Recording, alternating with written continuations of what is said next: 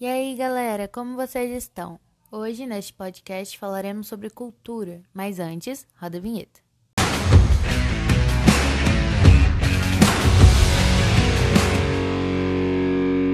Meu nome é Ana Luísa e eu vim falar sobre cultura. O que é cultura? Cultura tem diversos significados existentes, aproximadamente 167 definições. Para a antropologia, está ligada a hábitos, costumes, tudo que inclui conhecimento. Já na Roma antiga, vem de tratar, cultuar, cultivar conhecimentos. Podemos definir como padrão de significados passados hereditariamente por símbolos. Seres humanos se comunicam de maneiras culturais, dependendo de seu povo, já que toda interferência humana também é considerada cultura. A cultura também é flexível, porque podemos questionar nossos hábitos e mudá-los. Pessoal, eu sou a Giovana e vou explicar o processo da cultura. A gente pode usar a teoria da tábula rasa de John Locke para explicar. As tábulas rasas na, na Roma antiga eram basicamente tábuas com uma fina camada de cera que usavam para escrever. O John Locke usou essa metáfora para explicar o intelecto e podemos também explicar como observamos a cultura.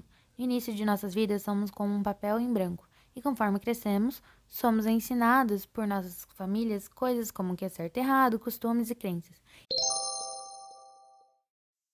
E vamos à hora da nossa entrevista. Bem, para tratar desse assunto, chamamos uma convidada muito especial. Nada melhor do que uma profissional da área com palavras valiosas para o nosso conhecimento, não é mesmo? Celi, seja muito bem-vinda ao nosso podcast. Meu nome é Celi Montserrat Gonçalves Souza, sou professora Trabalho atualmente no Marian, leciono as disciplinas de História, Filosofia e Sociologia. E vamos à nossa primeira pergunta. Cultura é só aquilo que se aprende na escola ou todos temos cultura? Bom, existem muitos conceitos de cultura, todo um conjunto, né? Crença, língua, religião, é, particularidades, modo de viver, tudo que diz respeito a uma pessoa inserida em um grupo social, em uma sociedade. É, logo, a gente tem que aceitar e entender de uma vez por todas que todo grupo de, de pessoas, toda sociedade tem a sua cultura. A próxima pergunta diz muito sobre muita coisa. Na sua concepção, o que poderia explicar o choque de culturas e os problemas encontrados devido a isso?